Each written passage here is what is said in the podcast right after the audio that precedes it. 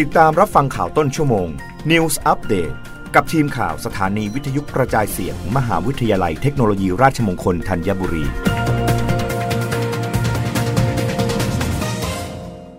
รับฟังข่าวต้นชั่วโมงโดยทีมข่าววิทยุราชมงคลธัญบุรีค่ะ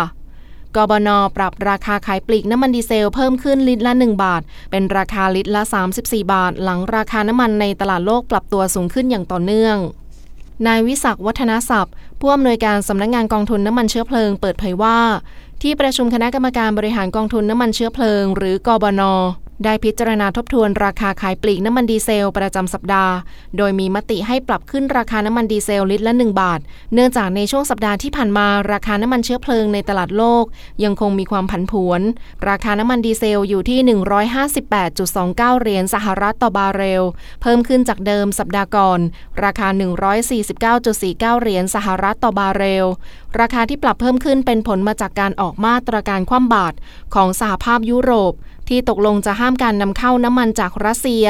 การเปิดประเทศของจีน ตลอดจนปริมาณน้ำมันดิบคงคลังของสหรัฐ ลดลงกว่า 1.2 ล้านบาร์เรล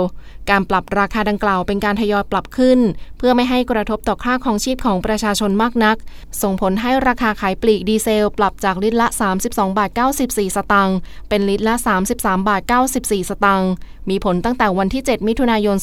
2565 เป็นต้นไป นอกจากนี้กบนยังได้ปรับลดการจัดเก็บเงินเข้ากองทุนน้ำมันเชื้อเพลิง ประเภทแก๊สโซฮอล91 และแก๊สโซฮอล95 ลงลิตรละ 0 บาท 93 สตางค์ และ E20 ลดลงลิตรละ 0 บาท 94 สตางค์ เพื่อให้ราคาขายปลีกลดลง ทั้งนี้ประมาณการฐานะกองทุนน้ำมันเชื้อเพลิง เมื่อวันที่ 5 มิถุนายน 2565 ติดลบ 86,028 ล้านบาท โดยแบ่งเป็นบัญชีน้ำมันติดลบ 51,147 ล้านบาท และบัญชีก๊าซ LPG ติดลบ 35,881 ล้านบาท รับฟังข่าวครั้งต่อไปได้ในต้นชั่วโมงหน้า